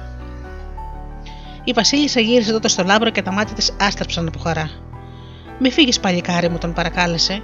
Δεν θα φύγω, Βασίλισσά μου, απάντησε ο λάμπρος. Θα μείνω τρεις μέρες και τρεις νύχτες δίπλα στο κρεβάτι του Βασιλιά και θα τον κάνω καλά γιατί τώρα ξέρω την αρρώστια του. Και έμεινε τρεις μέρες και τρεις νύχτες δίπλα στο Βασιλιά και τούτο είναι βρασμένα βότανα τρεις φορές την ημέρα, ώσπου την τέταρτη μέρα ο Βασιλιάς έγινε καλά και σηκώθηκε από το κρεβάτι. Τι έγινε τότε στην πολιτεία δεν λέγεται. Ο κόσμος γλεντούσε και πανηγύριζε με χορούς και μουσικές, και στο παλάτι άρχοντες και υπηρέτες έλαμπαν από τη χαρά τους. Και ο Βασιλιάς κάλεσε το λάμπρο σε τραπέζι και ύστερα από το φαΐ κάθεσε μαζί του και κουβέντιασε ώρα πολύ και θαύμασε τη γνώση και την κρίση του. Τι κρίμα, είπε την άλλη μέρα στη Βασίλισσα, να μην είναι κανένας νέος της σειράς μας, Βασιλόπουλο, Πριγκυπόπουλο για να τον κάνω γαμπρό μου. Πιο άξιος βασιλιάς από αυτό το παλικάρι δεν θα μπορούσε να βρεθεί. Και Αρχοντόπουλο μονάχα να ήταν πάλι θα το, δεν θα ζητήσταζε. Αλλά πώς να δώσω την κόρη μου για γυναίκα του σε ένα φτωχό παιδί, χωριάτη, δεν στέκει. Έχεις δίκιο, Βασιλιά μου, το απάντησε η Βασίλισσα. Η κόρη μας είναι περιζήτητη σε όλα τα παλάτια για την ομορφιά της και την καλή της καρδιά. Λοιπόν, ένα-ένα από τα Βασιλόπουλα που τη ζητούσαν ήταν και ο γιος του γείτονα του Βασιλιά, που ήταν πλούσιος και τρανός. Μόνο πως το Βασιλόπουλο ήταν φημισμένος σε όλες τις χώρες για την κακία του και την απονιά του. Και ούτε ο Βασιλιάς και η Βασίλισσα τον ήθελαν για γαμπρό, ούτε Βασιλοπούλα για άντρα. Το Βασιλόπουλο όμως ήταν πεισματάρικο και έστελναν και ξανά έστελναν προξενιές, ώσπου ο Βασιλιάς επιτέλους θύμωσε και το απάντησε πως όχι τη μοναχοκόρη του, μα ούτε και την πιο άσχημη σκλάβα δεν θα του έδινε η γυναίκα του, και να μην ξαναστείλει προξενιά. Αυτά τα λόγια κακοφάνηκαν πολύ στο Βασιλόπουλο. Και ο πατέρας του, ο τρανός Βασιλιάς, οργίστηκε φοβερά και κήρυξε πόλεμο στο γειτονά του του Βασιλιά με τη μοναχοκόρη. Έστελαν τότε και δύο το στρατό τους στα σύνορα και άρχισαν να πολεμούν και να σκοτώνονται, χωρίς ούτε ο ένας να νικάει ούτε ο άλλος. Γιατί και οι δύο στρατοί το ίδιο μεγάλοι και δυνατοί. Και οι βασιλιάδες που τους κυβερνούσαν ήσαν το ίδιο άξιοι. Και ο καιρός περνούσε. Καινούργιοι στρατιώτες έφταναν στα σύνορα, καινούργιες μάχες γινόταν κάθε μέρα, η κατάσταση όμως δεν άλλαζε, και ο Κακομήρη, ο καλός βασιλιάς, τραβούσε τα μαλλιά του. Τι θα γίνουμε, έλεγε, πού θα πάει αυτό το πράγμα και παρέγγειλε στον άλλο του Βασιλιάς να σταματήσουν το κακό, να πάνε οι άνθρωποι στα σπίτια τους να μην σκοτώνονται χωρίς λόγο. Μα ο Βασιλιάς εκείνος δεν ήθελε να ακούσει τίποτα και έφερνε όλο και νέο στρατό μέσα από τη χώρα του, ώσπου μια μέρα το κακό και άπονο Βασιλόπουλο του είπε: Πατέρα, έχω μια ιδέα στο μυαλό μου και αν πετύχει θα νικήσουμε. Και τότε θα πάρω τη Βασιλοπούλα και θα τη βάλω να φυλάει πρόβατα στα βουνά και στα λαγκάδια σε όλη της τη ζωή. Γιατί η γυναίκα δεν τη θέλω τώρα. Παίζουν, παιδί μου, την ιδέα σου, απάντησε ο Βασιλιάς μπορεί να είναι καλή και να νικήσουμε. Και τότε θα κλείσω τον περήφανο Βασιλιά και τη Βασίλισσα μέσα σε ένα που ντρούμε για όλη τους τη ζωή. Άκουσέ με, του λέει το Βασιλόπουλο. Ξέρεις καλά πως όλη τη χώρα δεν μου βγαίνει κανείς ούτε στη δύναμη, ούτε στο κολύμπι, ούτε στο σημάδι. Μ' όποιον παραβγώ, τον νικώ. Αν παραβγώ λοιπόν με έναν από τη χώρα του εχθρού μας, Βασιλιά, είναι σίγουρο πως θα νικήσω. Κατάλαβες; Κατάλαβα, φώναξε ο Βασιλιάς και άστρεψαν τα μάτια του. Και την άλλη μέρα πρωί-πρωί, πριν αρχίσει η μάχη, προστάζει το σαλπικτή του να σημάνει σιωπή. Πηγαίνει μπροστά από τους στρατιώτες, καβάλα στο χρυσοστόλι στο άτι του και φωνάζει του εχθρού του, του Βασιλιά. Βασιλιά μου, τόσο καιρό σκοτώνονται άδικα οι δικοί σου στρατιώτες και οι δικοί μου, χωρίς να κλείνει ο πόλεμος σε, μια, καμιά, σε καμιά μεριά.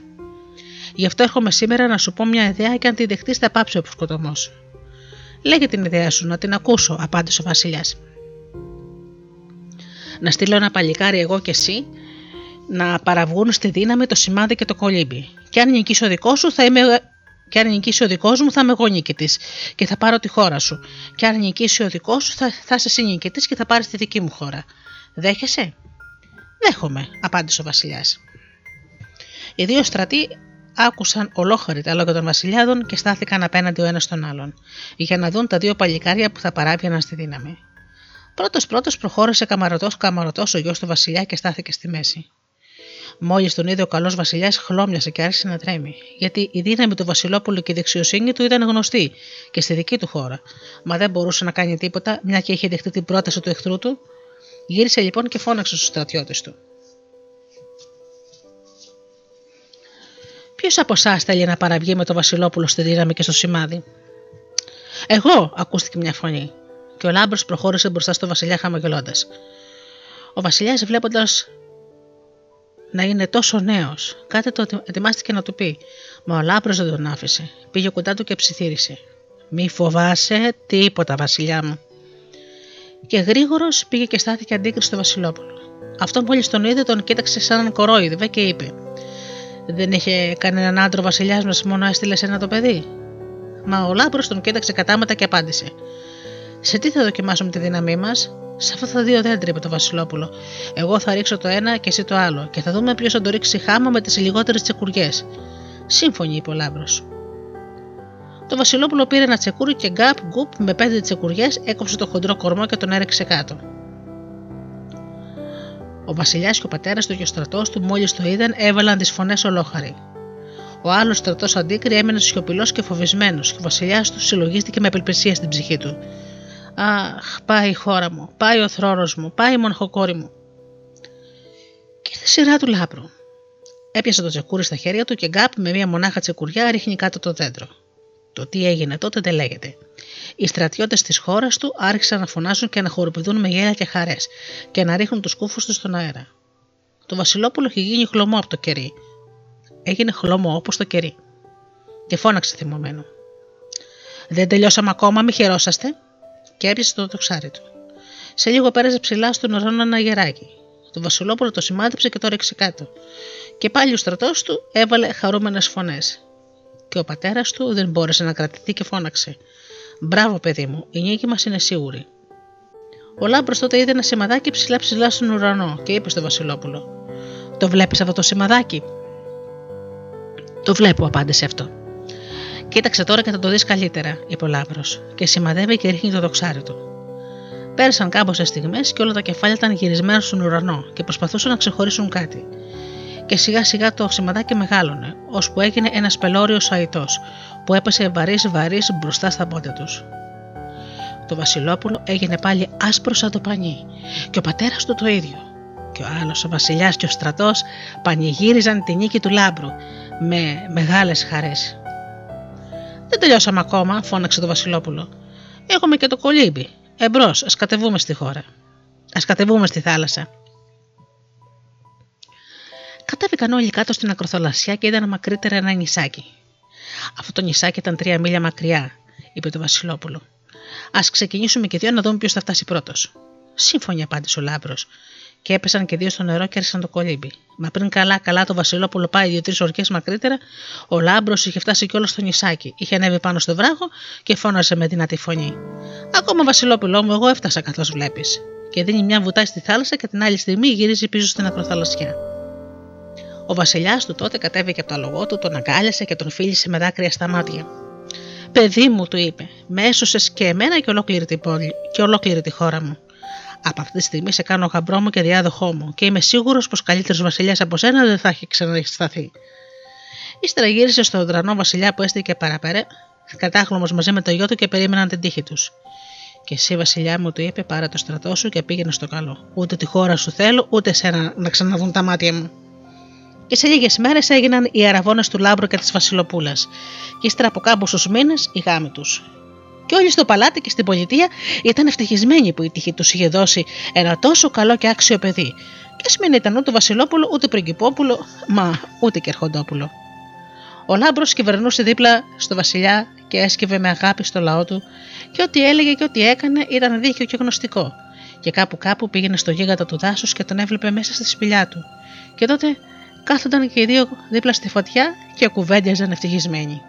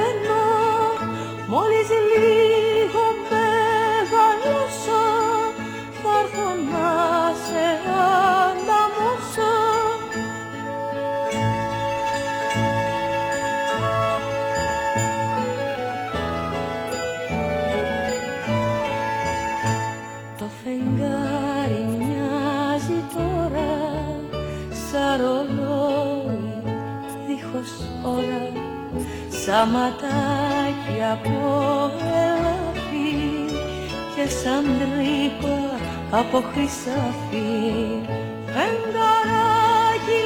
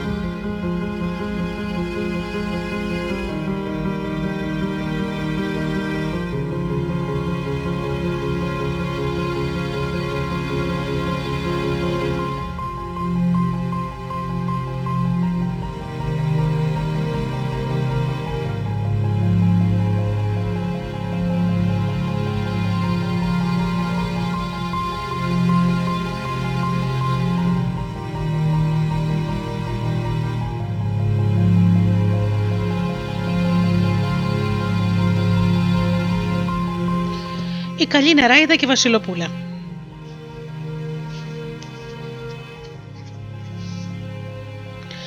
Μια φορά και ένα καιρό ήταν ένας βασιλιάς και μια βασίλισσα και είχαν ένα κοριτσάκι που από μικρό ακόμα έδειχνε πως θα γίνει σκληρό και κακό. Έσκουζε και έκλαιγε και χτύπωσε τα πόδια του. Πότε γιατί έβριγε και αυτό ήθελε ήλιο, πότε γιατί έκανα ζέστη και εκείνο ήθελε να κάτσει στο τζάκι στη φωτιά, και πότε για τούτο, πότε για εκείνο. Άσε πια την κακομήρα τη βάγια του, τη τραβούσε. Άσε τις δούλες και τις σκλάβες και όλους τους ανθρώπους του παλατιού. Η δυστυχισμένη βασίλισσα και η μητέρα του ήταν να σκάσει. Ποιανού έμοιασε, έλεγε, και είναι έτσι άπονο και κακό. Ούτε ο πατέρας του είναι έτσι, ούτε εγώ. Ο Βασιλιάς όμως γελούσε και την άκουγε. Μες στενοχωριέσαι, έλεγε, σαν μεγαλώσει θα, θα φτιάξει. Μα η Βασιλοπούλα όσο μεγάλωνε, τόσο σκληρή γινότανε και πιο άπονη. Όσο για την τεμπελιά της ήταν άλλο πράγμα.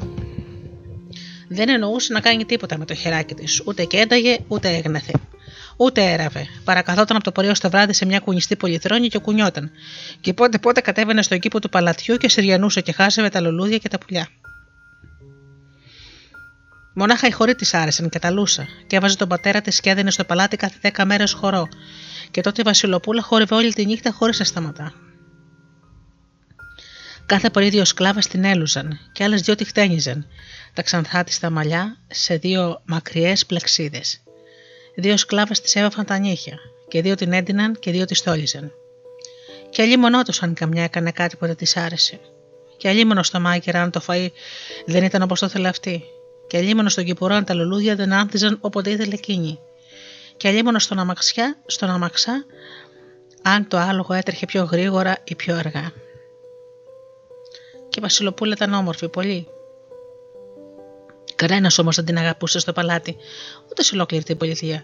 Και όταν μεγάλωσε και έγινε κοπέλα της πατριάς, κανένα Βασιλόπουλο δεν παρουσιάστηκε να τη ζητήσει. Ποιος θα την πάρει τέτοια που είναι, έλεγε η μάνα της. Ούτε ο χειρότερος ζητιάνος δεν τη θέλει. Μη στενοχωριέσαι, της έλεγε ο Βασιλιάς. Δεν μπορεί να μείνει για πάντα έτσι κακιά. Θα, φτιά, θα έρθει η ώρα που θα το καταλάβει και θα διορθωθεί. Μια μέρα έφτασε στην πολιτεία του σε ένα ωραίο Βασιλόπουλο. Που ο πατέρας του ήταν φίλος του πατέρα της Βασιλοπούλας. Και αυτός ο φίλος του παρήγγειλε πως θα ήθελε πολύ να πάρει ο γιος τη θηγατέρα του. Ο Βασιλιάς ευχαριστήθηκε με αυτό το μήνυμα. Κράτησε στο παλάτι το Βασιλόπουλο και το περιπήθηκε και αυτός και η Βασίλισσα όσο μπόρεσαν. Και το άλλο βράδυ έδωσαν μεγάλο χώρο και κάλεσαν όλους τους άρχοντες της πολιτείας. Η Βασιλοπούλα έλαβε την ομορφιά και χόρευε με χάρη. Και μα το άλλο το πρωί το Βασιλόπουλο έφυγε χωρίς να κάνει κουβέντα για γάμο. Αχ, έκανε Βασιλοπούλα, η Βασίλισσα πικραμένη. Θα έμαθα τι είναι η κόρη μας και θα ρίξει μαύρη πέτρα πίσω του. Και να ξεσκάσει τότε βγήκε από το παλάτι και τράβηξε σιγά σιγά έξω από την πολιτεία, κατά το δάσος. Και όταν έφτασε εκεί, κάθεσε σε μια πέτρα και άρχισε να κλαίει που σχιζόταν η καρδιά σου να την ακούς. Έξαφνα εκεί που έκλαιγε, ο κόσμος άστραψε μπροστά της και η Βασίλισσα σήκωσε τρομαγμένη τα μάτια της. Είδε τότε μια πεντάμορφη νεράιδα ντυμένη με, με χαράζιους πέπλους και με ένα λαμπερό στεφάνι στα μαλλιά της που άστραφε σαν ήλιος. «Γιατί κλαις καλή μου βασίλισσα» είπε η νεράιδα με γλυκιά φωνή. «Σ' άκουσα και ήρθα να σε βοηθήσω». «Αχ καλή μου νεράιδα» είπε η βασίλισσα και τα δάκρυά της έτρεχαν ποτάμι από τα μάτια της. Πώς να με κλαίω που έχω μια θηγατέρα σκληρή και άπονη, τεμπέλα και φιλάρεσκη, και κανένας στη χώρα μας να την αγαπάει. Μην κλε, απάντησε η νεράιδα, και το κακό διορθώνεται. Αλήθεια, φώναξε η Βασίλισσα χαρούμενη. Αχ, κάνω τι μπορείς, καλή μου νεράιδα. Ένια σου, της είπε η νεράιδα.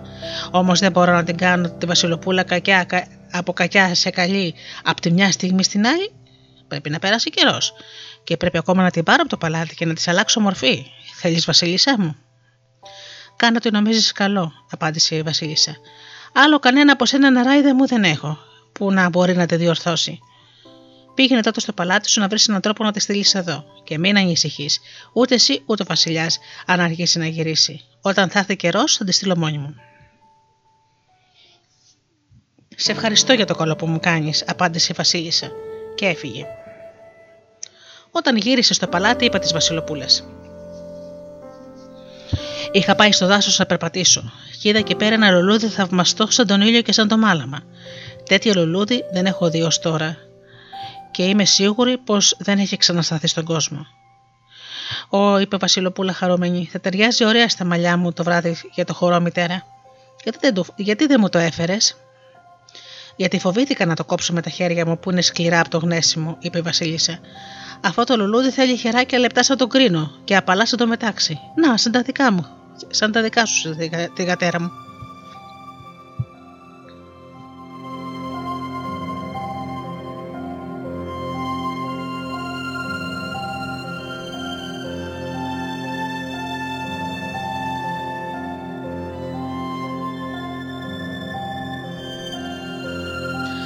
Πάω να το κόψω, φώναξε η Βασιλοπούλα. Και έτρεξε και βγήκε από το παλάτι. Καρδιά της Βασίλισσας μάτωσε από την ιδέα να φεύγει και θα χανόταν για καιρό, μας συλλογίστηκε πως ήταν για καλό της και έκανε κουράγιο. Και πήγε και βρήκε το Βασιλιά και το ιστόρισε όσα είπαν με την Εράιδα. Ο Βασιλιάς ευχαριστήθηκε. Ήρθε η ώρα της να διορθωθεί, δεν το έλεγα.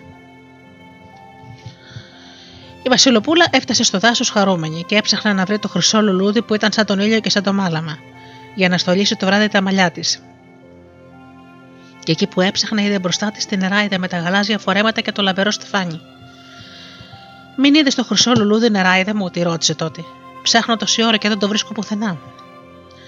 Η νεράιδα πήγε τότε κοντά της και ακούμπησε απαλά το χέρι της στον ώμο της και τότε τα μεταξωτά φορέματα της Βασιλοπούλας χάθηκαν από πάνω της και τα σημαίνια γοβάκια και τα διαμαντικά και έγιναν παλιόρουχα και παλιοπάπουτσα, σκονισμένα και σκισμένα. Και η μορφιά από το πρόσωπό της έφυγε και η Βασιλοπούλα έγινε μια άσχημη και καμπουριασμένη κοπέλα γεμάτη ζαρωματιέ. Η Ναράιδα χάθηκε από μπροστά της. Η Βασιλοπούλα στην αρχή είδε μόνο τα παλιόρουχα και τα παλιοπάποτσα που φορούσε. Σε λιγάκι όμως έβαλε το χέρι στην πλάτη της και είδε την καμπούρα Έπιασε το πρόσωπό της και είδε τις αρωματιές και ένταξε γρήγορα σε ένα αριάκι εκεί κοντά και έζυξε πάνω του. Και όταν είδε πως είχε γίνει, έπεσε σε μία πέτρα και άρχισε να κλαίει με μαύρα δάκρυα. Ω δυστυχία μου, έλεγε. Πώς κατάντησα εγώ, η ομορφότερη Βασιλοπούλα. Πώς να πάω τώρα στο παλάτι μας και να παρουσιαστώ μπροστά στον κόσμο. Κανένας δεν θα πιστέψει ποια είμαι, και όλοι θα με περνάνε για καμιά ζητιάνα που ξέπεσε ως εκεί. Όχι, δεν θέλω να γυρίσω πίσω στην πολιτεία. Πού να πάω όμως η άμυρη, και έκλαιγε και έκλαιγε χωρίς να σταματά. Και εκεί που έκλαιγε, τότε βλέπει να περνάει μια γυναίκα με ένα ραβδί. Σαν έφτασε κοντά στη Βασιλοπούλα, η γυναίκα στάθηκε και της είπε: Τι έχεις κοπέλα μου και κλε. Κοντεύει να ανοιχτώσει, της απάντησε η Βασιλοπούλα, και δεν ξέρω πού να πάω, γιατί δεν έχω ούτε μάνα ούτε πατέρα, ούτε σπίτι. Πιο πέρα είναι μια παλιοκαλύβα, είπε η γυναίκα, και έχει πραγματάκια μέσα. Κάθονται κάτι ξυλοκόπη πρωτήτερα. Πήγαινε να καθίσεις εκεί. Βασιλοπούλα τι να κάνει. Σηκώθηκε και πήγε στην καλύβα που ήταν βρώμικη και σκοτεινή, και ξαπλώθηκε σε μια γωνιά πάνω σε λίγο άχυρο και άρχισε να πάλι το κλάμα. Και έκλαψε και έκλαψε, ώσπου την πήρε ο ύπνος.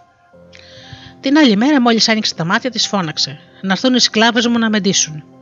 Αμέσως όμως είδε που βρισκόταν, θυμήθηκε και τα χθεσινά και σηκώθηκε κούτσα-κούτσα γιατί της πονούσε όλο το κορμί από το σκληρό στρώμα. Δίψουσε όμως πολύ και πεινούσε. Είδε τότε, είδε τότε μια στάμνα την πήρε και κατέβηκε στο ριάκι. Τη γέμισε νεράκι και πλήθηκε και ξανά σε λιγάκι. Έψαξε ύστερα εδώ και εκεί στα δέντρα και βρήκε κάτι αγριόμαλα και αγριάπιδα και έφαγε. Και κουρασμένη από όλες αυτές τις δουλειές, έπεσε και ξαπλώθηκε στον ήλιο ως το βράδυ. Και τα μάτια της έτρεχαν ποτάμι τα δάκρυα από την απελπισία της. Από τότε έμεινε στην καλύβα. Έφερνε νερό, έκοβε ξύλα και άναβε φωτιά και έμαθε να, να μαζεύει λαχανικά και να τα βράζει. Σιγά σιγά άρχισε να κάνει και άλλες δουλειές. Σκούπισε την καλύβα και την ξαράχνιασε. Πέταξε το άχυρο και έφερε και έστρωσε στη γωνιά με ροδά το χορτάρι. Έπλυνε ό,τι παλιοπράγματα ήταν μέσα και καθάρισε την καλύβα και την αυλή τόσο καλά που γέλασε μόλις τα είδε. Ποιος θα το πίστευε στο παλάτι, είπε, πως τα έκανα εγώ όλες αυτές τις δουλειές. Αμέσως όμως την πήρε το παράπονο και άρχισε το κλάμα. Και μάζευε καρπούς και ρίζες και τρυφερά βλαστάρια και έτρωγε. Και σιγά σιγά η μέρα περνούσε με τις δουλειές και τη έμενε Καιρός να συλλογίζεται ποια ήταν και να κλαίει, ώσπου το πήρε απόφαση πως ήταν μια φτωχή και άσχημη κοπέλα και θα περνούσε έτσι όλη της τη ζωή. Δεν ξαναπατάω στο παλάτι, έλεγε, γιατί σαν με δουν δεν θα με πιστέψουν ποτέ πως είμαι Βασιλοπούλα. Μα και αν το πιστέψουν, θα είναι χειρότερο για μένα να με περιγελάνε οι δούλες μου και οι σκλάβες μου. Έτσι που κατάντησα η πιο άσχημη σκλάβα είναι χίλιες φορές πιο όμορφη από μένα.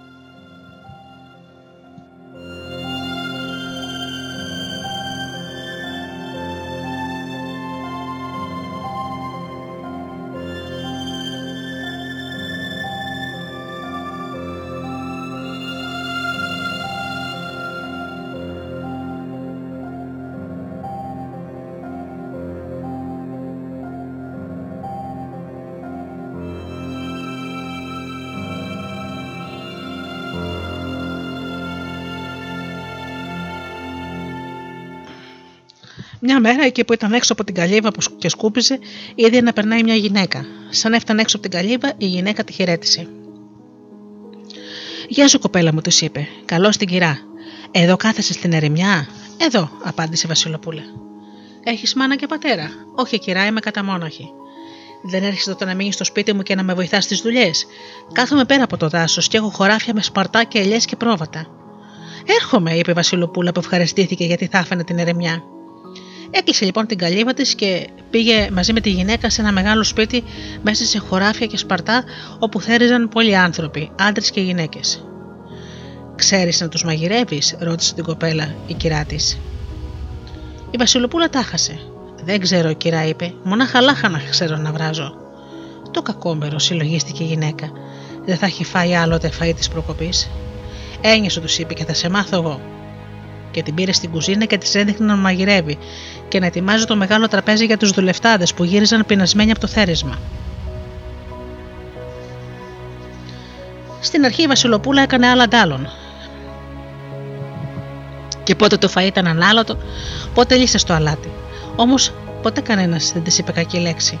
Ούτε οι κυράτε της μάλωνε, παρά τη συμβούλευε με το καλό. Και η Βασιλοπούλα θυμόταν τα δικά της στο παλάτι και αναστέναζε. Εγώ μονάχα ήμουνα κακιά και τυραννούσα όλους. Συλλογιζόταν. Γιατί τότε δεν ήξερα τι είναι ο κόπος του ανθρώπου. Τώρα όμως ξέρω πως είναι πιο ακριβώς από το μάλαμα και πιο ακριβώς από το ασίμι. Και από όλα τα διαματικά και τα μαργαριτάρια της γης. Και από τα σπάνια και τα πιο θαυμαστά λουλούδια. Μα τώρα που έμαθα είναι πολύ αργά για να πέσω να τον προσκυνήσω. Και ούτε κανένας την περιγελούσε για την ασήμια της, ούτε για την καμπούρα που είχε πίσω στην πλάτη της και τις αρωματίε στο πρόσωπό της παρά όλοι τη φρόντουσαν με το καλό και όλοι κοίταζαν πώ θα τη βοηθήσουν. Και η Βασιλοπούλα το έβλεπε και τα μάτια της δάκρυζαν και συλλογιζόταν τα δικά της στο παλάτι και έλεγε: Εγώ μονάχα ήμουν άπονη και σκληρή και περιγελούσα τον κόσμο, γιατί τότε δεν ήξερα τι είναι η δυστυχία του ανθρώπου. Τώρα όμως ξέρω πως είναι πιο σεβαστή από τους βασιλιάδες και από τους άρχοντες, πιο σεβαστή από όλους τους σοφούς της γης. Μα τώρα που το άμαθα είναι πολύ αργά να πέσω να τον προσκυνήσω. Και οι μέρες περνούσαν. Και οι θεριστάδες θέρεζαν τα σπαρτά, τα αλόνιζαν, τα λίχνιζαν και τα κουβάλισαν στις αποθήκες. Και ύστερα πληρώθηκαν τον κόπο τους και έφυγαν. Τώρα κοπέλα μου είπες στη Βασιλοπούλα η γυναίκα: Έχουμε άλλες δουλειές. Έχουμε να γνέσουμε το λινάρι και να υφάνουμε πανί. Ξέρεις να γνέθεις. Όχι, απάντησε τρεπιασμένη η Βασιλοπούλα. Έννοια σου και θα σε μάθω εγώ, της είπε η γυναίκα και σιγά σιγά τα δάχτυλα της Βασιλοπούλας έμαθαν να γνέθουν την κλωστή και να τη στρίβουν. Και πριν ακόμα μπει ο χειμώνας, όλο το λινάρι της αποθήκης είχε γίνει ψηλή ψηλή κλωστή. Ύστερα η κυρά μετά τη Βασιλοπούλα να υφαίνει στον αργαλιό. Και όταν το πανί ετοιμάστηκε, έφερε ψαλίδι, βελόνα και κλωστή και είπε: Θα κόψουμε και θα ράψουμε 100 φορές σχέ. Έλα να σου δείξω. Και η Βασιλοπούλα έμαθε να κόβει και να ράβει και ετοίμασε με την κυρά της 100 φορές σχέ. Μα τι θα τη κάνει κυρά εκατό φορές σχές, τη ρώτησε η Βασιλοπούλα. Με τρει-τέσσερι περνάς τη χρονιά σου. Θα δεις, αποκρίθηκε εκείνη. Και την άλλη μέρα το πρωί τύλιξε σε ένα πανί μια φορεσιά, έβαλε σε ένα σακούλι τρία μεγάλα καρβέλια ψωμί, έβαλε ένα σταμνιλάδι και ένα τσουκάλι τυρί. Και είπε στη Βασιλοπούλα: Φόρτωσε τα στο γάιδερο και έλα μαζί μου. Και η Βασιλοπούλα φόρτωσε τα πράγματα στο γαϊδούρι και μαζί με την κυρά της πήγαν σε ένα παλιό σπίτι έξω από τον κάμπο. Σε αυτό το παλιό σπίτι καθόταν μια γριούλα με την κόρη της που ήταν άρρωστη στο στρώμα και δεν μπορούσε να δουλέψει. Η γυναίκα τους έδωσε τα ψωμιά το λάδι και το τυρί και τη φορεσιά που είχαν φάνει. Και η γριούλα με την κόρη της, σαν, σαν τάδαν όλα αυτά, άρχισαν να κλαίνουν. Αχ, κυρά μου, της είπανε, είμαστε δύο μέρες νηστικές και της έδωσαν τόσες ευχές που η Βασιλοπούλα τάχασε, γιατί δεν τις είχε ποτέ τη ακούσει. Και από εκείνη τη μέρα η κυρά της την έπαιρνε και πήγαιναν σε μικρά και φτωχά σπιτάκια και κουβαλούσαν μαζί τους χίλια πράγματα. Και η Βασιλοπούλα έβλεπε για πρώτη φορά μικρά παιδάκια κατάκητα στο στρώμα, κίτρινα και αδύνατα από την πείνα και την αρρώστια, γέρους που έτρεμαν νηστικοί, νέους ανήμπουρους και κουρελιασμένους. Και η καλή κυρά κάτι είχε να δώσει στον καθένα και να τους πει από ένα λόγο παρηγοριάς. Από κάθε σπιτάκι που έβγαιναν, η Βασιλοπούλα έσκυβε το κεφάλι και το πρόσωπό της γινόταν κατακόκκινο από την τροπή. Αχ, συλλογιζότανε. Εγώ μονάχα ήμουν άσπελχανη και δεν κοίταζα ποτέ δυστυχισμένο, γιατί τότε δεν ήξερα τι είναι ο πόνος του ανθρώπου. Τώρα όμως ξέρω πως είναι το ατίμητο από τα ατίμητα, το πιο ακριβό πράγμα που υπάρχει στον κόσμο. Μα τώρα που το έμαθα είναι αργά για να πέσω να τον προσκυνήσω. Γύρισαν λοιπόν από σπίτι σε σπίτι, ώσπου μοίρασαν τις εκατό φορεσιές και η αποθήκη και το σιτάρι άδειασε και οι πιθάρες και το, με το λάδι και οι κάσες με το τυρί και το σπίτι, στο σπίτι απόμεναν ίσα ίσα για να περάσουν ένα-δυο μήνες. Και ύστερα πώς θα ζήσεις κυρά, ρώτησε η Βασιλοπούλα. Έπειτα παιδάκι μου θα βγάλει άλλα ήγε και θα γεμίσουν πάλι οι αποθήκες σε εκείνη. Μη σκιάζεσαι. Και η Βασιλοπούλα έμενε συλλογισμένη όλη εκείνη την ημέρα και τις άλλες που ακολουθούσαν. Δεν είχε νου ούτε να φάει ούτε να δουλέψει, και η κυρά της την είδε και τη ρώτησε: Τι έχεις κοπέλα μου, μην είσαι άρρωστη ή μη βαριέστησες μαζί μου; Όχι, κυρά μου, απάντησε η Βασιλοπούλα, ούτε άρρωστη είμαι, ούτε βαριέστησα μαζί σου. Πρέπει όμως να φύγω από εδώ και να πάω στην πολιτεία. Δεν μπορώ να μείνω περισσότερο. Σε ευχαριστώ για όσα με έμαθες και δεν θα ξεχάσω ποτέ μου εσένα και την καλοσύνη σου. Και η Βασιλοπούλα αποχαιρέτησε την καλή κυρά και κίνησε να πάει στην πολιτεία. Θα πάω στο παλάτι, συλλογιζόταν, και θα πω στον πατέρα μου και στη μάνα μου πω η νεράιδα με έκανε άσχημη και καμπούρα στο δάσος. Θα τους πω και άλλα πράγματα από τον καιρό που ήμουν μικρή. Θα τους φανερώσω όλα τα, τα κατατόπια του παλατιού. Θα τους ιστορήσω ένα-ένα τα φορέματα και τα χρυσαφικά μου. Και αυτοί στο τέλος θα καταλάβουν πω είμαι η κατέρα τους. Όσο για τους άλλους δεν με νοιάζει, ας με περιγελούν. Περπάτησε λοιπόν κάμποσε μέρες ώσπου έφτασε στην πολιτεία και από εκεί τράβηξε στο παλάτι τους. Και μόλις έφτασε εκεί, είπε δειλά στο φρουρό. Κάνε μου τη χάρη, παλικάρα μου, και άφησε με να περάσω. Μα ο φρουρός μόλις την είδε, φώναξε δυνατά. Η Βασιλοπούλα! Η Βασιλοπούλα βρέθηκε! Και άνοιξε διάπλατα την πόρτα. Η Βασιλοπούλα τάχασε. Πώς με γνώρισες, του είπε. Αμέ, πώ να με σε γνώρισε, Βασιλοπούλα μου, που είμαι τόσα χρόνια στο παλάτι, απάντησε αυτός. Η Βασιλοπούλα πέρασε μέσα και ανέβηκε πρώτα στην καμαρά της και κοιτάχτηκε στον καθρέφτη της και την έδει. Το πρόσωπό της έλαμπε από ομορφιά και τα ξανθά της τα μαλλιά έπεφταν σε δύο βαριές πλεξίδες. Και ήταν ντυμένη στα μετάξια και στολισμένη με διαματικά. Ήταν η ίδια Βασιλοπούλα που πήγε τότε στο δάσος να κόψει το χρυσό λουλούδι και να στολίζει τα μαλλιά της για το χορό. Η Βασιλοπούλα κοιταζόταν στον καθρέφτη και νόμιζε πως έβλεπε όνειρο. Όταν όμως κοίταξε τα κάταστρα και απαλά χεράκια της με τα βαμμένα νύχια, τότε πίστεψε πως είχε ξαναπάρει την αληθινή της μορφή. Κέταξε ολόχαρη στη μάνα της και τον πατέρα της. Σε λίγο όλο το, παλάτι, το παλάτι ήταν ανάστατο. Όλοι φώναζαν πως ξαναγύρισε η Βασιλοπούλα, που την όμαζαν χαμένη. Και ο Βασιλιάς και η Βασίλισσα έκλεγαν και αγκάλιζαν τη δικατέρα του και τη φιλούσαν.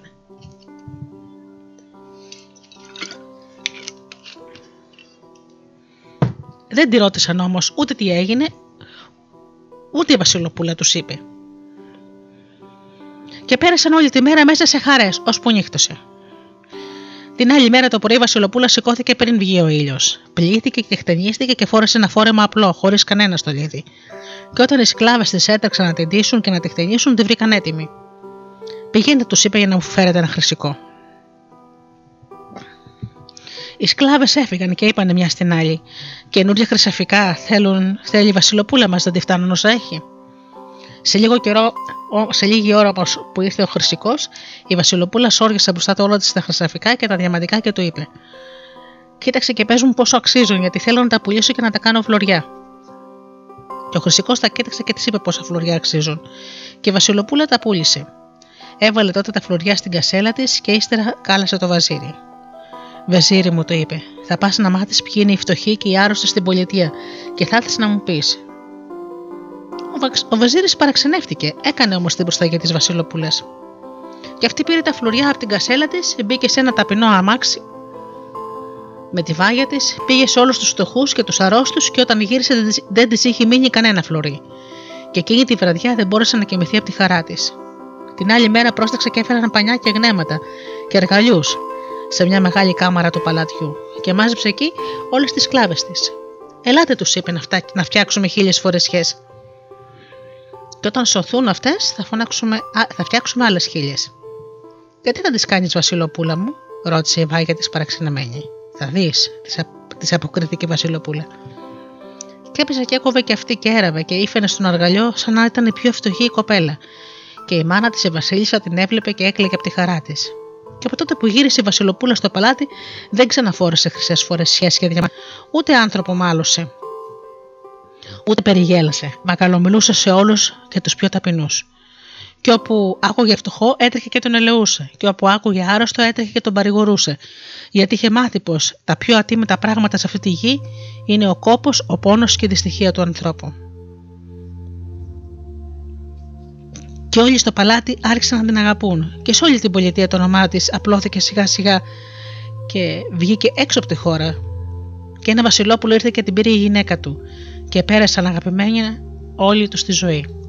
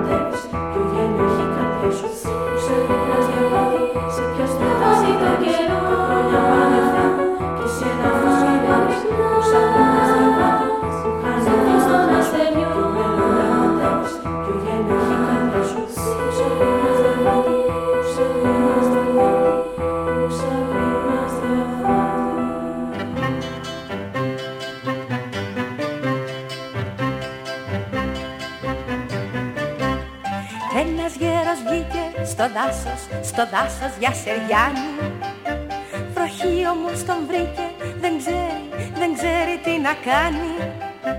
Βροχή όμως τον βρήκε, δεν ξέρει, δεν ξέρει τι να κάνει. Ένας γέρος βγήκε στο δάσος για σεριάνι, για σεριάνι. Τρέχει, τρέχει, τρέχει, τρέχει και τα βρακιά του βρέχει. Τρέχει, τρέχει, τρέχει, τρέχει και τα βρα, τα βρα, τα βρακιά του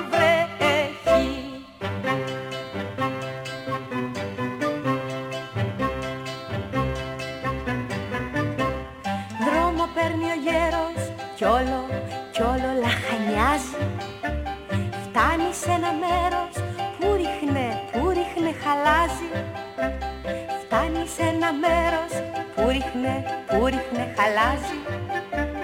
Δρόμο παίρνει ο γέρος κι όλο λαχανιάζει, λαχανιάζει.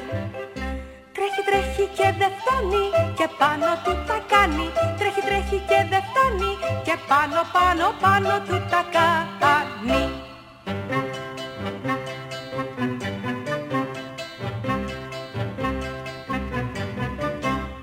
Έρχεται το βράδυ κι ο γέρος, κι ο γέρος του τουρίζει Γύρω του σκοτάδι κι αστράφτο, κι αστράφτο μπουμπουνίζει.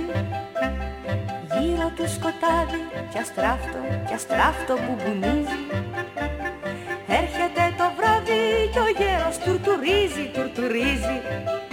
Πω πω πω κάτι κανόνια, βρε μες στα παντελόνια. Πω πω πω κάτι κανόνια, βρε μες στα, μες στα, μες στα παντελόνια Ξύπνα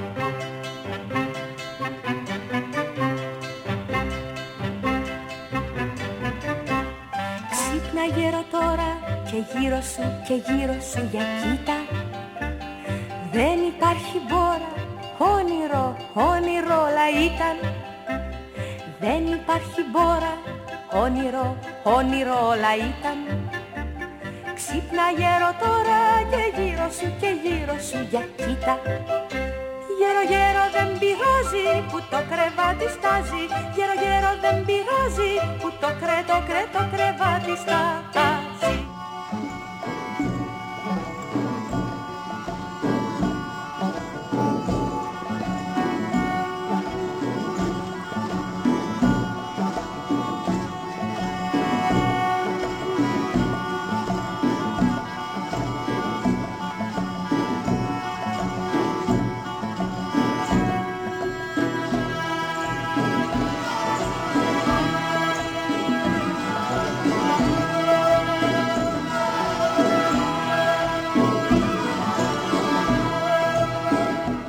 Αγαπημένοι μου φίλοι, η εκπομπή Μύθοι και Πολιτισμοί με τη Γεωργία Αγγελή έχει φτάσει στο τέλος της.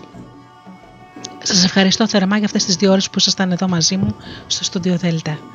Ανανεώνω το ραντεβού μας για το επόμενο Σάββατο στις 10. Έως τότε φίλοι μου, σας εύχομαι να περνάτε καλά, να είστε καλά και αγαπήστε τον άνθρωπο που βλέπετε κάθε μέρα στο καθρέφτη. Καλό σας απόγευμα.